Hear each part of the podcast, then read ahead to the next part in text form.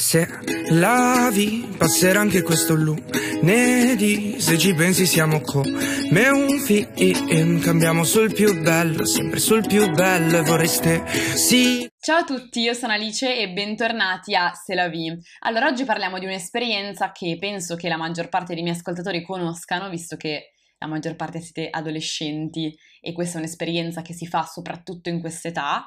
Um, ma eh, oggi abbiamo un'altra persona che ci racconterà appunto la sua esperienza personale e in particolare il suo anno all'estero. Oggi abbiamo con noi Andrea. Ciao Andrea, Ciao benvenuto. Eh, sono super contenta di averti qua con me perché oggi parliamo del tuo anno all'estero negli Stati Uniti, perciò inizio subitissimo a chiederti eh, di raccontarmi in generale com'è stata questa esperienza, dove sei andato, in che anno e, ehm, e soprattutto come hai deciso di intraprendere eh, questa esperienza qui perché sappiamo entrambi che è davvero difficile prendere questo tipo di decisioni in un'età così prematura. Certo, allora la mia passione per l'anno all'estero nasce eh, sin da piccolo, infatti fin eh, dalle elementari eh, guardavo molte serie tv, molti film eh, che ritraevano insomma la vita de- nelle high school americane e insomma chi di noi non ha visto ad esempio High School Musical o Camp Rock. E, um, e niente quindi da, sin dalle medie insomma ho iniziato a fare esperienze all'estero. Prima viaggi studio e poi appunto arrivato in terza superiore ho detto perché non provare l'anno all'estero? Quindi mi sono informato ho trovato un'associazione e ho deciso di partire e io sono stato un anno negli Stati Uniti, e più precisamente ad Albertville, nello stato dell'Alabama, che è nel sud degli Stati Uniti. E è stata un'esperienza fantastica e mh, mm, che mi ha dato anche molto e l'ho condivisa con la mia host family e con i miei amici americani e, e nulla, mi piacerebbe ripartire immediatamente perché è stata un'esperienza che mi ha cambiato la vita. E immagino, perché comunque l'America ci sembra super lontana, gli Stati Uniti in particolare, non facciamo, facciamo un attimo di distinzione, gli Stati Uniti ci sembrano sempre così lontani e poi penso che quando ci arrivi ed effettivamente realizzi che il tuo sogno si è realizzato e stai per vivere una cosa simile ad High School Musical, che personalmente è stata la mia infanzia e che ho idolatrato in una maniera assurda, eh, posso immaginare che tu voglia tornare subito indietro, però bisogna dire che nel tuo anno all'estero c'è stato un cambiamento che ha condizionato moltissimo la tua esperienza, eh, secondo me poi comunque conferma, oppure mh, mm, insomma, correggimi se sbaglio, eh, ma hai dovuto cambiare la tua famiglia ospitante, che è una parte mh, mm, insomma importante dell'anno all'estero insieme alla scuola. Perciò volevo chiederti innanzitutto di descrivermi ehm, i motivi per cui hai dovuto cambiare la famiglia e poi quali sono state le conseguenze, cioè ti sei trovato subito meglio oppure hai avuto bisogno di ambientarti dopo? Ok, certo. Allora partiamo da dire uh, che uh, l'associazione comunque seleziona le famiglie uh, con tutto un processo lunghissimo di application come un processo di application dobbiamo fare noi studenti. Uh, tuttavia non sempre appunto il match può essere perfetto, quindi ci possono essere, uh, come in una normalissima famiglia anche italiana, dei disaccordi o delle differenze certo. uh, nelle abitudini, negli stili di vita, insomma. questo è stato diciamo, uno dei principali motivi per cui um, ho cambiato famiglia, perché appunto non, non era probabilmente un match, ovvero un un abbinamento perfetto per me e per quello che cercavo nell'esperienza americana, eh, ma ci sono stati anche altri problemi un pochino più eh, importanti che hanno portato la mia associazione a dire eh, ti facciamo cambiare famiglia. Quindi ho contattato immediatamente tutta eh, una rete di appunto contatti che avevamo in caso di aiuto, che era sia a livello locale che a livello regionale. Comunque eravate tutelati, tutelati tantissimo se addirittura a livello regionale. Sì, assolutamente. La coordinatrice più vicina abitava a 15 minuti da casa mia ed era reperibile 24 ore su 24, quindi veramente Perfetto. questo ci aiuta tantissimo nella transizione poi fra la prima e la seconda famiglia, perché appunto inizialmente, subito dopo aver cambiato famiglia, siamo andati a vivere con questa coordinatrice e poi lei eh, ha aiutato appunto nella ricerca della nostra seconda famiglia ospitante e con la quale mi sono trovato immediatamente alla grande e il mio anno all'estero da lì in poi è un po' svoltato, diciamo.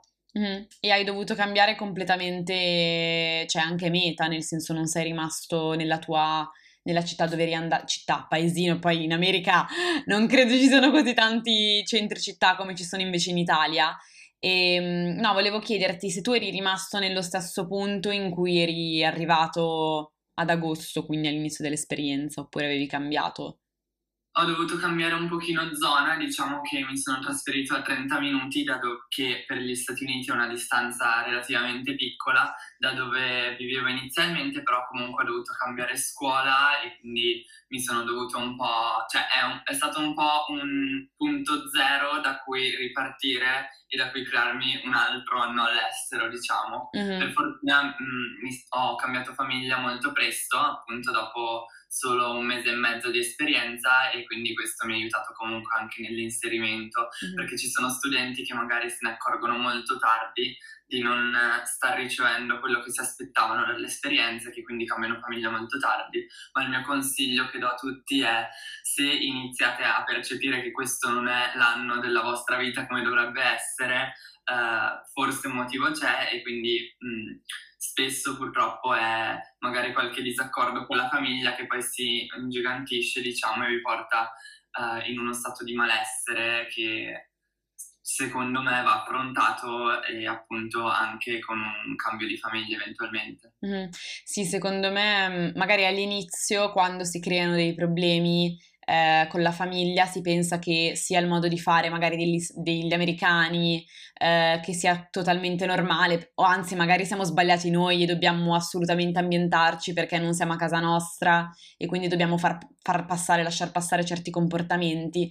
E invece, come ci sta dicendo Andrea, eh, parlo sia per le persone che magari stanno per partire, che quindi magari sono un, sono un, po', in ansia, oppure per le persone che addirittura ci stanno ascoltando dall'America o da, dal paese nel quale sono per fare l'anno all'estero e questo penso che valga dovunque, cioè al, appena eh, si supera un certo confine che tu comunque segni come persona, appena eh, si... Mh, trapassa, un, trapassa, penso si dica così, eh, appena in generale si supera comunque un, confine morale che una persona si segna, eh, bisognerebbe subitissimo contattare eh, le persone più vicine, in questo caso secondo me hai fatto molto bene, perché sennò avresti passato dieci mesi terribili. Sì, concordo. Diciamo che le differenze culturali comunque ci sono, ma eh, se la famiglia è veramente quella giusta, sarà una famiglia che li apprezza e che proverà anche a imparare eh, ciò che di bello la tua cultura, nel mio caso la cultura italiana, può eh, portare a insegnare loro. Assolutamente. E abbiamo detto che quindi la famiglia e la scuola sono le parti più importanti del nostro, del nostro anno all'estero, dell'anno all'estero in generale, anche perché tu l'hai fatto, io no, quindi nostro non molto. Um, quindi abbiamo parlato di famiglia, invece volevo chiederti della scuola, cioè come era organizzata, che materie facevi, eh, soprattutto facevano così tanto sport, cioè sono così tanto ossessionati dallo sport? Eh, sì, assolutamente. Diciamo che uh, la scuola americana è proprio come la vedete nei film, nel senso sì, è importante anche lo studio, che comunque rispetto alla scuola italiana occupa meno tempo anche durante la giornata, ma diciamo che anche lo sport e in generale i club che sono, possono essere teatro, danza, musica, coro, eccetera, assumono un ruolo veramente fondamentale, non secondario come magari um, è, è qua in Italia perché appunto sono inseriti all'interno della scuola e fanno parte uh, al 100% della vita scolastica. Um, come dicevi tu, la famiglia e la scuola sono i due nuclei fondamentali dell'anno all'estero, questo anche perché la vita uh, scolastica, diciamo, equivale per la gran parte alla vita sociale, nel senso che magari uh, qui in Italia siamo più abituati a uscire il pomeriggio o la sera, mentre uh, gli studenti americani spendono a scuola, an- trascorrono, spendono, sto usando... inglese. inglese, esatto. Eh, trascorrono a scuola anche 8-10 ore al giorno, quindi dalla mattina alle 8 al pomeriggio alle 3, più allenamenti o sì. comunque uh, reunion del, del, coro, del club uh, corrispondente. Cioè la scuola è il centro della vita sociale anche. Esatto, sicuramente okay. sì. E um, Come materie io ho scelto alcune materie che mi potevano aiutare eh, a continuare il mio percorso di studi in Italia. Io in Italia facevo il liceo scientifico opzione scienze applicate, quindi ho scelto ad esempio ehm, chimica, matematica, fisica e poi ho scelto anche alcune materie che magari mi potevano interessare anche in un'ottica futura, quindi ho scelto anatomia, mm. infatti mi piacerebbe studiare medicina e, um, e poi ho scelto anche delle materie un po' così per curiosità mia personale, come ad esempio lo spagnolo, che era una lingua che non avevo mai imparato e quindi diciamo che è stato molto bello anche cimentarmi in qualcosa di nuovo e appunto provare qualcosa di nuovo e riuscirci anche, questa è molto bella. Anche me. perché nella famiglia precedente avevi un fratello ospitante spagnolo, se non erro, quindi magari ti poteva anche aiutare a comunicare con lui. Esattamente, sì, uh, con il mio fratello ospitante sono ancora molto in contatto, infatti uh, sia quest'estate che la scorsa sono andata a trovarlo in Spagna ah, e in Italia, quindi siamo veramente rimasti migliori amici quasi, ma anche fratelli, mm. non di sangue, ma comunque di due persone che hanno condiviso un'esperienza così forte mm. come l'anno all'estero. Certo, e quindi hai detto insomma che la scuola adesso creerai delle aspettative molto alte perché è detto che come nei film io mi aspetto Troy Bolton sul campo da basket insieme alla squadra che improvvisa un balletto prima del match, quindi sappi che hai alzato molto le aspettative del pubblico, almeno le mie sono alle stelle a questo punto e secondo me hai fatto bene anche a mischiare le materie, cioè a prenderti delle materie che facevi già a scuola così da non perdere tutte le nozioni comunque che avevi appreso fino alla quarta. E, e poi invece materie che mh, mhmm, banalmente in Italia non si fanno.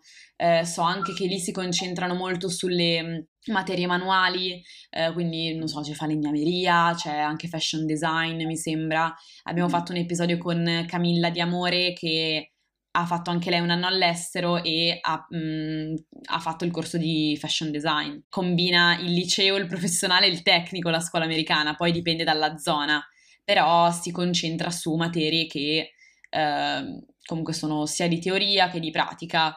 E poi il centro della vita sociale è purtroppo per fortuna a scuola, poi penso che dipende dalle zone, eh, però mi avevano raccontato che mm, non sempre ci sono dei punti dove uscire o magari i centri commerciali sono molto lontani, perciò bisogna sempre chiedere i passaggi.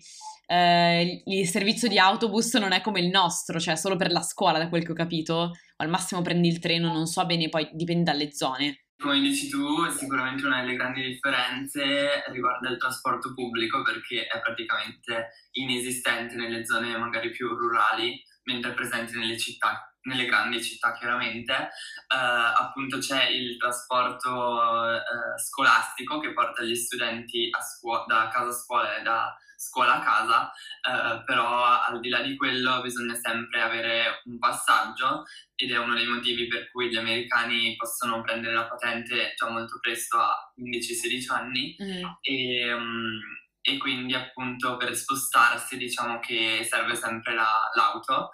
E, e, come dicevi anche tu eh, il centro diciamo non esiste un centro storico delle città perché le città appunto sono di nascita magari molto re- più recenti sicuramente di quelle italiane per la maggior parte e quindi non esiste un vero e proprio centro storico ma proprio il centro il nucleo fondamentale della città eh, spesso è la scuola anche come punto di ritrovo non solo per gli studenti, per i ragazzi, ma anche per gli adulti spesso. Mm. Uh, e quindi diciamo che sì, la scuola ha un ruolo fondamentale sicuramente. Perciò una cosa di cui potete stare certi è che non farete ape in centro durante questi dieci mesi di anno all'estero, perché innanzitutto l'ape non esiste, il centro nemmeno, quindi esatto. mi raccomando, siate coscienti di questa cosa. E poi volevo chiederti, per le persone magari meno sportive, come la sottoscritta e penso ci siano altre persone all'ascolto che magari non, non amano molto fare sport oppure eh, gli sport che ci sono in America tipo cheerleading oppure non lo so mm, anche quelli più banali basket, calcio eccetera.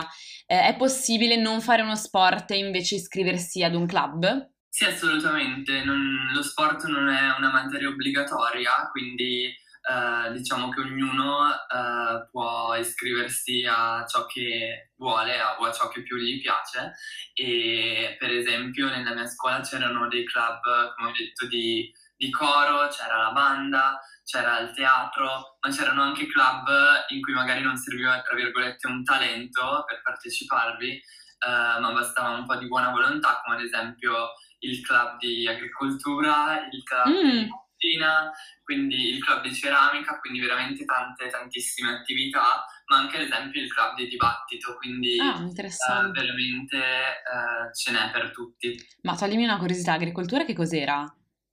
E uh, facevano ad esempio a, a, volte coltivavano diciamo nell'orto della scuola magari ah. andavano anche era una cosa più inclusiva eh, con tutto ciò che riguarda la natura quindi facevano spesso uscite sul territorio andavano a studiare le piante andavano anche a caccia eh, perché la caccia è un hobby molto diffuso nello stato dell'Alabama quindi mm facevano veramente tantissime attività molto... Quindi è perfetto per le persone che fanno l'agrario a questo punto, possono iscriversi esatto, all'agricoltura senza sì. problemi. Perfetto. Quindi abbiamo parlato di famiglia, di scuola, ma tu sei riuscito a fare tutte queste cose grazie ad un'organizzazione, all'organizzazione con cui sei partito e quindi ti chiedo di raccontarmi eh, come ti sei trovato e in generale quali sono state le cose che mh, ti sono piaciute di più, anche perché anche dopo il tuo anno all'estero hai continuato a eh, diciamo, collaborare con le persone di questa agenzia perché sei diventato un ambassador, poi parleremo di più di questo, di questo ruolo. Intanto ti chiedo di raccontarmi sulla, dell'agenzia in generale. Esattamente, l'agenzia che, con cui sono partito è, è EF, eh, che è un'agenzia molto grande per quanto riguarda gli scambi linguistici, quindi include sia eh, ad esempio dei programmi come possono essere le vacanze studio che appunto l'anno all'estero con un programma un po' più eh, grande e diciamo impegnativo. E ho conosciuto questa agenzia durante un meeting che si era tenuto nel mio liceo e da lì in poi loro mi hanno, da quando ho detto, cioè ho deciso di partire con loro, uh, mi hanno seguito passo passo prima con un'intervista di selezione, che, come chiamano loro, che sarebbe un colloquio in cui loro uh, diciamo, verificano che tu sia mentalmente ido- e psicologicamente idoneo a fare un'esperienza del genere, niente di impegnativo, e um, dopodiché uh, tut- con tutto il processo di application, che appunto era tutta una serie di documenti, di dossier che noi dovevamo inviare, che appunto poi venivano passati alla, alle famiglie americane, ad esempio, e, um, e, fino alla partenza, tutto durante il mio anno all'estero, perché appunto una delle cose che più mi è piaciuta di questa agenzia è che veramente sono presenti su tutto il territorio americano mm. e anche negli altri stati uh, di destinazione che si possono scegliere, ovvero uh, Inghilterra e Irlanda. E, um, appunto hanno tutta una rete di contatti sia localmente negli Stati Uniti che qui in Italia e negli altri paesi da cui si può partire e poi mi hanno seguito appunto come dicevi tu anche dopo al mio rientro, dopo l'anno all'estero e appunto mi hanno dato la possibilità di diventare un ambassador.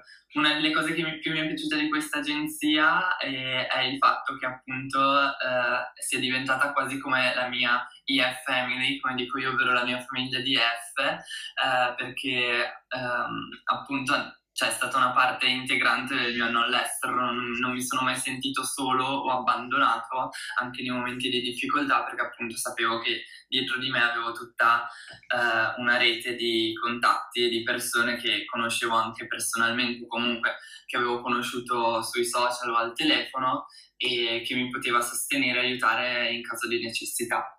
Assolutamente, poi credo che la cosa fondamentale sia per gli studenti ma soprattutto per i genitori sia eh, che il proprio figlio o la propria figlia sia in qualche modo tutelato eh, durante tutto il percorso dell'anno all'estero, perciò sap- sapere che EF possiede tantissimi, comunque penso siano coordinatori locali, quindi persone che proprio si trovano nel territorio e che ti possono tutelare se ti succede qualcosa, eh, è super importante perché sai che tuo figlio è al sicuro e se dovesse succedere appunto qualche cosa, eh, sia sempre una persona eh, comunque vicino al punto in cui si trova se purtroppo ti trovi in difficoltà, i tuoi genitori non possono prendere un volo e venire a prenderti, chiaramente, però sei tutelato dall'agenzia, nel senso che ti aiuta in qualsiasi, in qualsiasi maniera. Assolutamente, anche adesso se pensiamo con uh, tutto, tutti i problemi del coronavirus, cioè i genitori non potrebbero proprio prendere un volo neanche volendo no, esatto. andare negli Stati Uniti, quindi sapere che c'è tutta questa rete di uh, contatti che appunto mh, ti tutela e ti, come dicevo prima, aiuta in caso di bisogno è veramente un sollievo anche per i genitori, perché forse questa esperienza è più impegnativa per i genitori che per gli studenti che partono, perché comunque vedere il proprio figlio, spesso minorenne, partire così per un anno, uh, anche per i genitori non è, non sì, è facile, insomma. È un po' nello stomaco. Invece raccontami di questo, di questo, ruolo di ambassador. Innanzitutto come si fa a diventare ambassador? Perché magari eh, ci sono persone che hanno già fatto l'anno all'estero e sono partiti con EF e non hanno la minima idea di come si diventa ambassador, quindi eh, come, mm, cioè, che, che cosa si fa? C'è un processo di selezione? Devi fare qualche prova? Non lo so. Ok, allora eh, parto dicendo che ci sono tre tipi di ambassador. Eh, lo student ambassador, eh, che è un tip- una tipologia di ambassador che si può diventare già eh, prima della partenza, ad esempio se si sono fatte delle vacanze studio al termine, eh, al termine delle quali si può diventare ambassador appunto e consiste nel frequentare ad esempio gli uffici eh, di F che sono dislocati su tutto il territorio nazionale e, e, si parla con i futuri studenti, magari ci si, ci si mh, confronta e si collabora appunto. E dopodiché il secondo tipo di ambassador è l'in-country ambassador, ovvero si può diventare ambassador durante l'anno negli Stati Uniti e se, comunque sempre ci sono delle application online, ovvero cioè, EF ci invierà, vi invierà delle email eh, a cui potrete rispondere, attraverso le quali appunto potrete diventare degli ambassador. E, um, e, poi al mio ritorno sono diventato un returning ambassador mm-hmm. e tutte queste tipologie di ambassador hanno diversi compiti, ovvero ad esempio abbiamo tutta una serie di attività che possiamo svolgere, come ad esempio la pubblicizzazione diciamo, dell'agenzia sui social, oppure um, il nostro compito diciamo, è quello di condividere la nostra esperienza, quindi uh, anche di persona, volantinaggio, uh, tantissime cose che appunto noi possiamo fare per guadagnare dei punti e grazie ai punti poi possiamo uh, vincere dei premi, come ad esempio possono essere dei gadget dell'associazione, oppure cose più impegnative, come ad esempio uh, dei voli aerei per tornare a trovare o un nostro amico in Europa o, uh, ah, bellissimo. o degli amici negli Stati Uniti. Dopo un tot di punti appunto si possono vincere anche questi, questi voli che appunto l'agenzia poi ti, ti regala, diciamo. E, um, e, quindi penso sia molto bello e poi appunto entra a far parte, come dicevo anche prima, di questa ambassador family, eh, ovvero tutta questa, cioè ti porta a conoscere tantissime persone eh, da ogni parte del mondo, quindi tu ti crei anche la tua rete di contatti a livello internazionale che penso sia molto bello e che possa anche tornare utile in un futuro in cui magari uh, si deciderà di andare a vivere o a studiare o a lavorare all'estero. Assolutamente, questa cosa comunque è molto molto utile.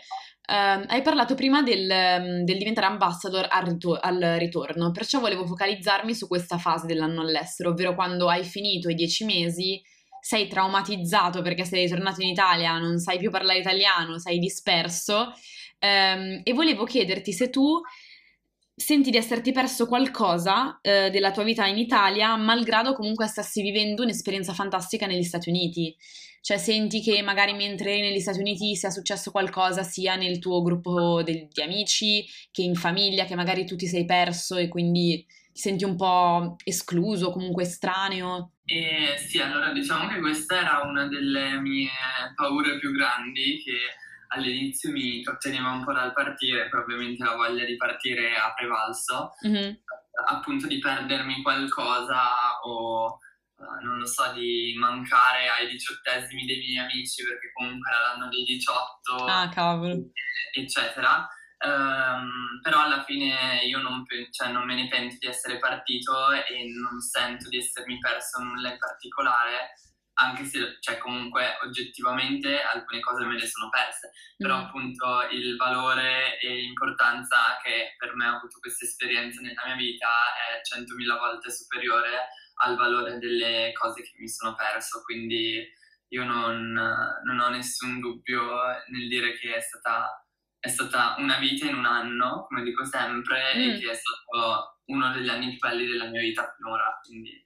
Perfetto, uh, no, bella questa cosa, meno male che comunque sei stato in grado di, di svolgere una bellissima esperienza e poi tornare e riniziare la tua vita in Italia come se l'avessi messa in pausa un secondo e avessi, ti fossi preso un po' un anno sabbatico da tutto e anche se in realtà non è che non hai fatto niente in America e non sto dicendo questo, però eh. ehm, sì, è stato un po' anche un modo per, per um, scoprire anche un, un, po', un po' più te stesso, perché alla fine in America sei lì da solo eh, perché sei l'unico che, che magari parla italiano, ti devi riambientare, quindi sì, insomma, sono contenta che comunque eh, sia stato in grado di viverti sia l'esperienza in America che insomma la tua vita in Italia che è ricominciata quasi un anno fa. Um, ti senti invece, diciamo, grato per la cultura italiana e al contrario vorresti eh, che noi italiani prendessimo qualcosa dagli americani? E sì, sicuramente eh, fatto l'esperienza negli Stati Uniti, mi ha fatto molto, come dici tu, eh, ragionare me, non solo su me stesso, ma anche uh, sulla cultura sia del mio paese di nascita, l'Italia, che del mio paese ospitante, gli Stati Uniti. Uh, le differenze sono molteplici, diciamo che uh, ciò che più mi è mancato dell'Italia probabilmente, oltre ovviamente i miei affetti, alla mia famiglia e ai miei amici, sicuramente è stato il cibo. diciamo. Dicono tutti così, te lo giuro, è una cosa troppo forte.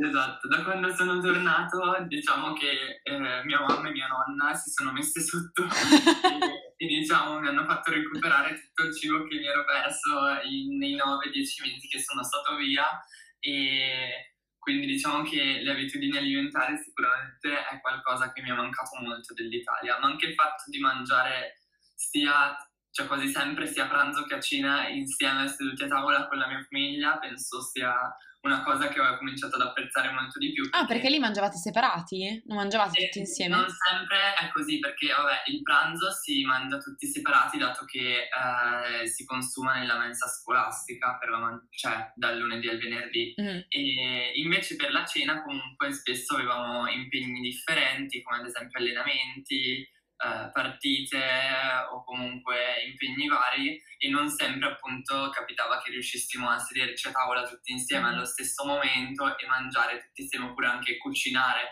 Spesso magari si andava fuori a mangiare, che è una cosa che io amo tantissimo, che però eh, diciamo che se si usciva 5 giorni su 7 a mangiare, poi diciamo che uh, inizi di più a apprezzare quando si mangia anche a casa. Sì, no? e soprattutto il tuo portafoglio inizia ad apprezzarlo molto di più, scommetto. Esatto. no, comunque il fatto di mangiare insieme mh, c'è da dire che può succedere anche in Italia, che eh, durante la settimana ognuno abbia i propri impegni, anche banalmente adesso ricomincia la scuola, gli orari di uscita sono diversi e quindi insomma ci può stare. Però per esempio in Italia abbiamo il pranzo della domenica che non deve toccare nessuno, cioè è proprio una tradizione nostra e non penso che in America ehm, ci sia un vero e proprio pranzo della domenica insieme anche con i nonni magari o altri parenti. Sì, esatto, magari non è una tradizione così eh, importante, così fissa come è qua in Italia. Poi magari sì, spesso la domenica comunque noi domenica mattina andavamo sempre in chiesa mm. e, e, quindi dopo la chiesa si andava fuori a mangiare assieme, però eh, non sempre diciamo capitava o era una cosa così, um, così costante come magari può esserlo qua in Italia. Ho, iniziato, ho cominciato ad apprezzare di più anche queste piccole cose che magari uh, uno che non è mai stato all'estero non, non realizza neanche. Mm-hmm. Mi hai raccontato anche che loro sono molto patriottici. Pensano esatto. che l'America sia, insomma, la nazione migliore in tutto. Sì, sicuramente. Tra l'altro oggi, il giorno in cui stiamo registrando questo podcast, è l'11 settembre, ah, esatto. quindi una data molto significativa per la storia degli Stati mm, Uniti. Mm, bisogna menzionarlo, e, sì. Esatto, molto anche sentito, diciamo che... Giustamente, bisogna dire. Ricorda questo giorno come sì, eh, diciamo, quest'anno sono vent'anni dal, dall'11 settembre 2001, però lei negli Stati Uniti veramente è molto più sentito, si va a scuola e sembra, diciamo, che sia appena successo il giorno prima, quindi veramente è un ricordo ancora vivo nelle menti di tantissime mm. persone, ovviamente, e chiunque insomma si ricorda dove si trovava nel esatto. momento in cui ha sentito le, le news dell'11 settembre, quindi diciamo che sì, il, in generale il patriottismo, lo spirito, il senso di unione a livello proprio di nazione è molto più forte negli Stati Uniti rispetto all'Italia.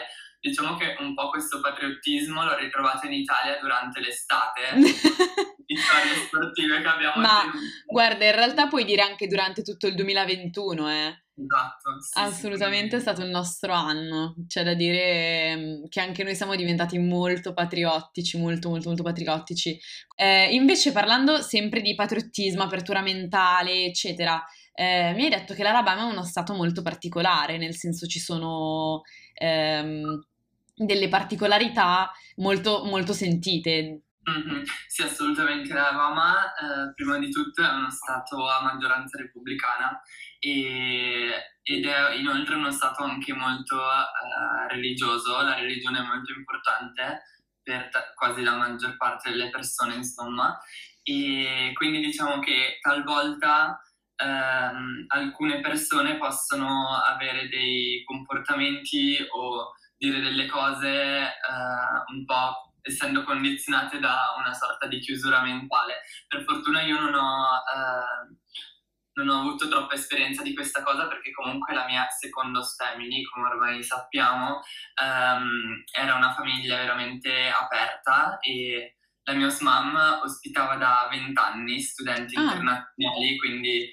diciamo che assolutamente lei non, non, cioè, non, mi ha mai fatto pesare il fatto di essere straniero, ma proprio neanche, cioè io sono diventato parte della famiglia come se fossi uh, uno dei suoi figli, quindi però magari di alcune altre persone, vabbè, non nei confronti magari di un europeo mh, mm, biondo con gli occhi azzurri come possa essere io, ma certo. mh, nei confronti di alcune magari minoranze avevano un po' un occhio, mm. un occhio di riguardo. Cioè, un...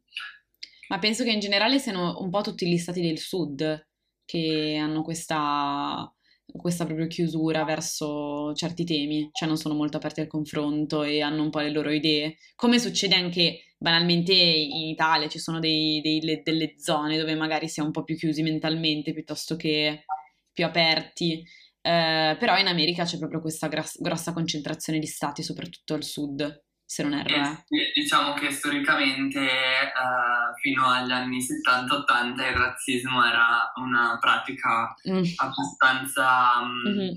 abbastanza comune purtroppo, soprattutto negli stati del sud e poi adesso ovviamente rispetto agli anni 70 eh, è completamente un altro mondo, anche lì però eh, soprattutto nelle persone magari più anziane, più adulte diciamo anche nei centri più piccoli questa cosa si può ancora provare mm. purtroppo. Purtroppo non, sì. Non, non, in tutte le persone ovviamente. No, no, no, assolutamente, non facciamo di tutta l'erba un fascio, comunque tu ti stai mm. limitando a descrivere la tua esperienza, se c'è qualcuno che ha trascorso eh, un anno all'estero, comunque un semestre, un trimestre in uno stato del sud, magari ha vissuto un'esperienza completamente diversa sia in negativo che in positivo. E parlando delle, dei modi di raccontare la propria esperienza, tu hai utilizzato veramente tantissimo, veramente tantissimo si dice, veramente tanto eh, i social, eh, nel senso che io personalmente ho iniziato a seguirti quando sei partito e ogni giorno non poteva mancare una tua storia dove aggiornavi sulla tua situazione, ehm, aprivi magari dei box delle domande, quindi eh, c'era tanta gente che era curiosa di sapere un po' dove, dove, fossi, che cosa facessi e quanto ha condizionato la tua esperienza eh, il fatto di condividere quasi tutto sui social, di utilizzare in gran parte i social. Ok, allora sicuramente i social possono essere, eh, diciamo, un'arma a doppio taglio, eh, perché da un lato sicuramente mi hanno aiutato, diciamo, ad aprirmi molto di più, a ai miei followers, quindi diciamo a tutte le persone che eh, potevo conoscere sui social, che appunto sono state tante, di cui tanti poi sono anche diventati miei amici nella vita eh, non virtuale, diciamo. Mm-hmm. E um, penso che i social siano un ottimo strumento, ma allo stesso tempo diciamo che non uh, bisogna confrontare troppo la propria esperienza con quelle degli altri perché uh, moltissime persone magari sui social condividono solo i momenti belli, come è giusto che sia, nel senso Uh, e quindi uh, diciamo che può condizionare anche la, tu- la tua propria esperienza. Assolutamente. I social, i social media. Uh, io ho sempre cercato di essere il più real, il più veritiero possibile nei, nei, miei racconti che facevo sui social, nel senso che appunto cercavo anche di rispondere alle domande, Uh, non ho mai nascosto il fatto di aver cambiato famiglia, di aver anche attraversato dei momenti difficili e um, quindi appunto diciamo uh, condividevo sia magari i nove momenti belli ma anche il momento brutto su dieci momenti, no? Quindi certo. uh, diciamo che penso che questa sia una delle cose che i miei followers hanno più apprezzato della mia esperienza sui social e poi appunto come hai detto anche tu aprivo molti box con le domande per uh, poter eventualmente aiutare uh, altri studenti che si trovano nella mia stessa situazione. Diciamo che, come ho detto anche prima, uh, il cambio di famiglia io l'ho affrontato molto presto e per fortuna non ero da solo perché c'era anche il mio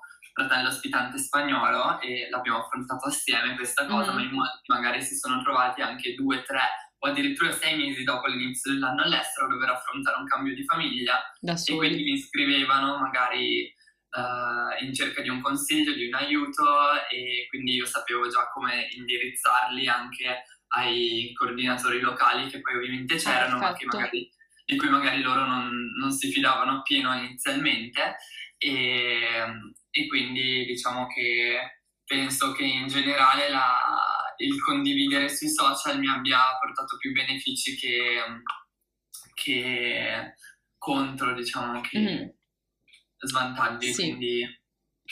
E una delle tante cose che hai condiviso e che mi sono purtroppo dimenticata di menzionare prima è, eh, e che ha determinato tantissimo la tua partenza, è stata ehm, la borsa stu- di studio Itaca che è fornita da IMSS. Perciò ti chiedo di aprire una breve parentesi e eh, insomma spiegare in che cosa consiste questa borsa di studio, perché so che può essere utile a eh, gran parte delle persone che magari vogliono partire e che non sanno minimamente di che cosa stiamo parlando, adesso lo spieghiamo. Eh, perciò sì, esiste questa possibilità che vi fa appunto risparmiare una certa percentuale di, eh, di soldi, perché sappiamo entrambi che l'anno all'estero è un'esperienza molto costosa, perciò eh, se ti va comunque di parlare di, di, questo bene, di questo beneficio che hai potuto utilizzare sì, eh, l'anno all'estero non ha un costo assolutamente irrisorio, come, come hai detto anche tu, e giustamente, ehm, quindi diciamo che è sempre utile avere queste opzioni. Eh, io ho conosciuto la borsa di studio eh, del bando Itaca di IMSS grazie alla mia associazione che appunto me l'ha proposta, ma in molti magari non vengono a conoscenza di, di questa possibilità e magari eh, sono fermati dal partire per un anno all'estero appunto dal costo e quindi appunto questa borsa di studio è um, dedicata ai figli di dipendenti pubblico-statali e diciamo eh, che questo è il requisito fondamentale per parteciparvi. Poi eh, vengono stilate diverse graduatorie in base alla destinazione e al periodo che eh, si affronta all'estero, quindi il mio bando era quello per studenti eh, che andavano in paesi extraeuropei eh, per un anno intero. E, mm, e, viene stilata appunto una graduatoria in base al merito scolastico, ovvero mm. in base ai voti che voi avete Uh, ricevuto in prima, in seconda e se riuscite anche in terza e quindi viene appunto compilata una graduatoria, dopodiché eh, mi pare che eh, per gli Stati Uniti del bando in cui c'ero io i primi 200 venivano selezionati per la borsa di studio e, e appunto ti, vi viene assegnata una percentuale della borsa di studio in base al vostro reddito e quindi ad esempio a me è stato assegnato il 50% della borsa di studio, ma con un reddito basso si può arrivare fino a un 95%, quindi mm-hmm. la borsa può coprire quasi la totalità del costo del vostro anno all'estero qualora voi aveste un reddito basso. E, mm, e quindi diciamo che appunto io ho dovuto pagare la metà del mio anno all'estero che è stata queste possibilità ci sono perché non sfruttarle inoltre ci sono anche tantissime altre borse di studio su cui voi vi potete informare che veramente vi possono aiutare a partire. Esatto esattamente.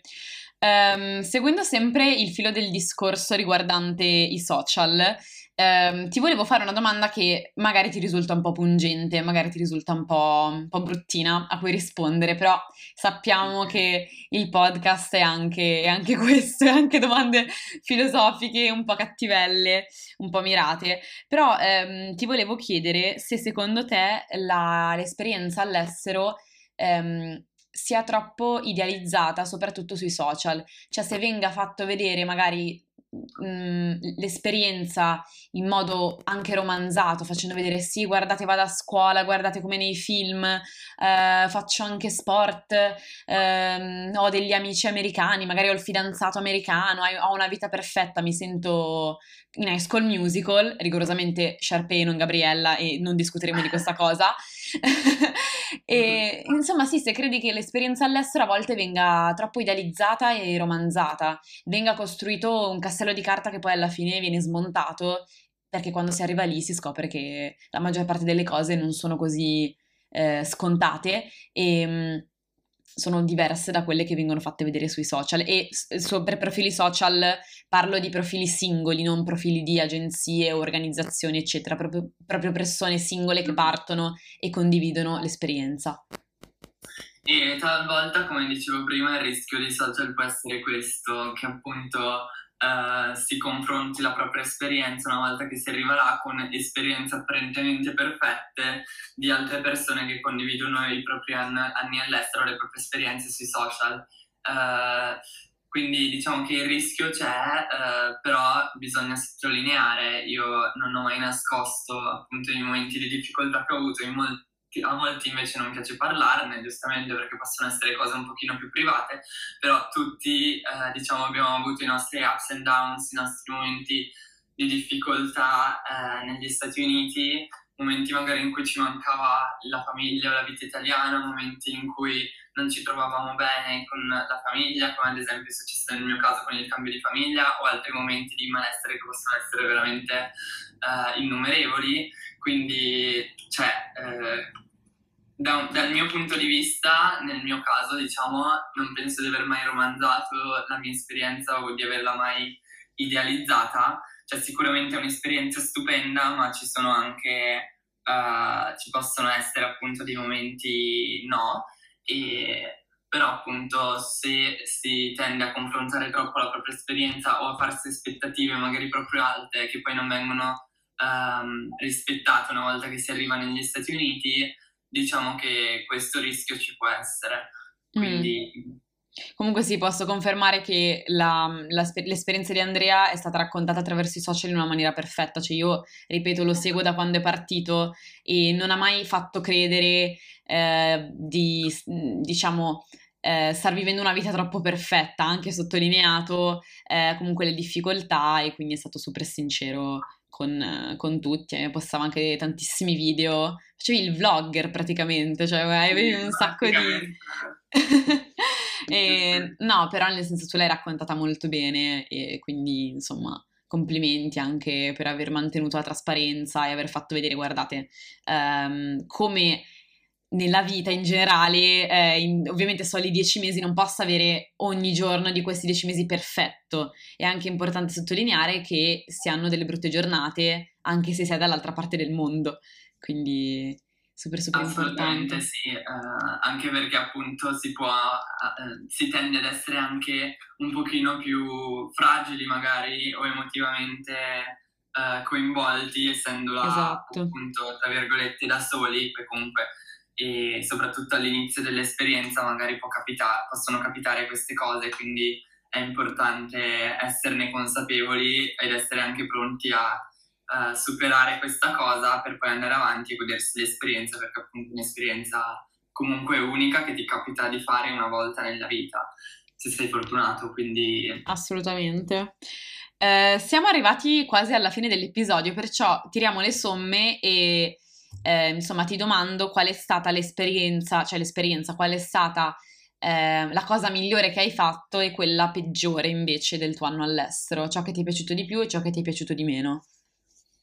Ok, è molto difficile trovare un... In dieci mesi, immagino. Un unico momento mh, mm, migliore, diciamo, di dieci mesi della mia vita, uh, ma probabilmente il momento che solitamente racconto, che uh, diciamo mh, mm, mi ha colpito maggiormente, è uh, stato il periodo di Natale negli Stati Uniti, perché è stato veramente speciale e prima di Natale la mia host mom ha fatto a me e a tutti gli altri miei fratelli, sia ospitanti che, che non, eh, che suoi, insomma, eh, ha fatto un regalo di Natale, ovvero una gita, una vacanza di 5 giorni a Washington prima Bello. di Natale.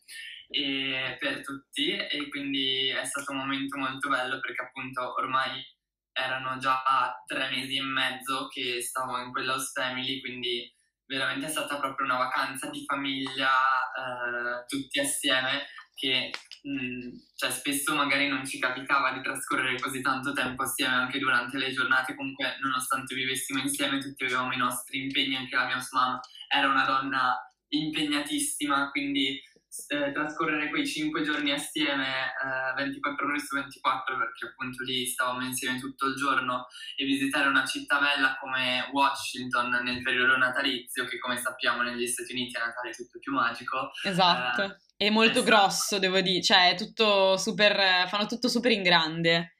Sì, assolutamente, Quindi... le decorazioni proprio eh, raggiungono l'apoteosi, ma per tutti periodi, anche ad Halloween. Mix, ad Halloween è... Cavolo, ho visto di alcune persone che, eh, statunitensi che seguo che stanno già decorando il giardino di casa, sì, sì. quindi è spaventoso. a settembre a decorare per Halloween, subito esatto. iniziano a decorare per Natale. Esattamente, però è stata una cosa molto carina perché comunque eri relativamente anche, cioè nuovo, eri, eri lì da poco, era tre mesi e mezzo, quindi ehm, insomma, mh, è stata anche una cosa molto bella organizzare qualcosa di collettivo tutti insieme a Washington, poi che è comunque una bellissima città, eh, sì. è stata molto carina. Sì, assolutamente, è stata veramente un regalo bellissimo, non solo perché siamo andati a Washington, ma appunto il tempo che abbiamo trascorso assieme è stato veramente un regalo. E, ma in generale sotto il periodo natalizio abbiamo passato moltissimi momenti proprio come una famiglia e questo diciamo mi ha aiutato molto a superare uh, la nostalgia di casa che specialmente sotto le vacanze di Natale può farsi sentire maggiormente per tantissime così invece io non ho subito proprio per niente uh, la nostalgia di casa in quel periodo perché appunto era come se fosse a casa mia e quindi è stato molto bello. Mm. Invece probabilmente il momento più difficile del mio anno all'estero, al di là del cambio di famiglia di cui abbiamo già parlato, è stato il giorno in cui ho saputo di dover tornare a casa anticipatamente perché appunto ehm, io ho fatto l'anno all'estero nell'anno 2019-2020. Uno degli sfortunati. Sappiamo, esatto, come sappiamo a febbraio-marzo 2020 è scoppiata la pandemia e quindi noi siamo stati obbligati a rientrare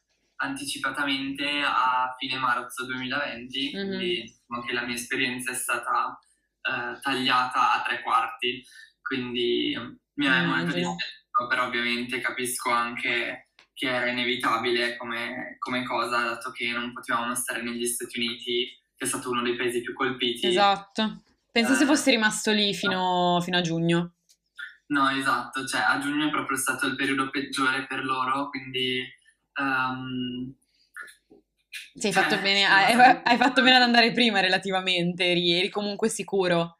Esatto, sì, sicuramente hanno, hanno, fatto il possibile per farci stare in sicurezza e tornare anche in sicurezza, perché comunque non avevamo, cioè l'assicurazione medica che avevamo non copriva le spese Uh, per quanto riguarda il coronavirus, mm-hmm. quindi diciamo che in caso ci fossimo ammalati negli Stati Uniti come sappiamo negli Stati Uniti la sanità è privata, quindi sì. eh, i costi sarebbero stati veramente assolutamente eccessivi. enormi. Mm. Um, invece ti da di dare un consiglio come ultima domanda, concludiamo questa intervista con un bel consiglio per le persone che vogliono partire e quindi magari hanno un po' di dubbi, non sanno bene se tentare questa esperienza o meno. E poi le persone che sono uh, in questo momento, stanno facendo un anno all'estero, che consiglio dai? Come, come si fa a viversi l'esperienza al 100% secondo te? Ok, appunto in generale il consiglio che do spesso io è proprio quello di, uh, come hai detto tu, godersi ogni momento, godersi questa esperienza al 100%. Uh, non negare neanche i momenti di difficoltà, i momenti brutti, diciamo, viversi anche a livello emotivo questa esperienza al 100%, quindi nei momenti brutti stare proprio male, viversela appieno e poi ripartire appunto godendosi tutti i momenti belli al, al massimo. E quindi diciamo che questa è una delle cose che più mi ha aiutato anche a, perché io penso che se si vivono in tutti i momenti eh, proprio con intensità, eh, si, questi possano durare meno, quindi anche i momenti di difficoltà possano essere più limitati e più brevi eh, se si vivono appieno e quindi diciamo che questo è il consiglio di non buttare via tempo proprio mai perché nessuno ve lo ridà, ma questo in generale nella vita, ma specialmente eh, appunto durante la vostra esperienza all'estero perché sono sei o dieci mesi della vostra vita e che non vi, vi darà più nessuno. Esatto. Quindi... E bisogna dire che questo consiglio può anche essere attribuito alla vita di tutti i giorni, eh, banalmente. Mm-hmm. Eh, viversi ogni giorno, ogni momento con molta intensità, perché cioè, dura relativamente poco, poi quando questo momento finisce siamo super nostalgici, pensiamo continuamente al passato, quando invece avremmo dovuto pensare al presente in quel momento presente, non so se ha senso come discorso, però cioè, il succo è pensare al presente senza guardarsi indietro e neanche guardarsi troppo avanti eh, rimanere insomma concentrati sul, sul, presente. Ok Andrea, grazie mille davvero di essere stato qua, eh, è un'esperienza molto molto bella quella di cui hai parlato e io avevo già fatto un episodio riguardante questa esperienza però non mi stanco mai perché ogni volta è sempre, è sempre bellissimo conoscere innanzitutto i, le varie nazioni e poi in caso dell'America i vari stati, come si comportano, la loro cultura eccetera, però sentire di persone così giovani che partono per fare un'esperienza del genere è sempre, mi fa, mi fa avere molta fiducia, ecco, siamo più internazionali, più organizzati, eh, quindi mi fa sempre piacere ascoltare queste storie. Eh, perciò eh, spero che questo episodio vi sia piaciuto. Io ti ringrazio ancora per essere stato qua. Grazie mille a te di avermi ospitato su questo podcast. E vi do appuntamento alla prossima settimana. La prossima settimana abbiamo due ragazzi, Emanuele e Pietro, che insieme ad altri due ragazzi che purtroppo non possono essere con noi ehm, la prossima settimana, hanno, ehm, diciamo, hanno avuto questa idea fantastica di eh, riutilizzare dei, dei diciamo, pezzi ehm, meccanici. Adesso scusatemi il mio gergo, però eh, ve lo spiegheranno meglio loro.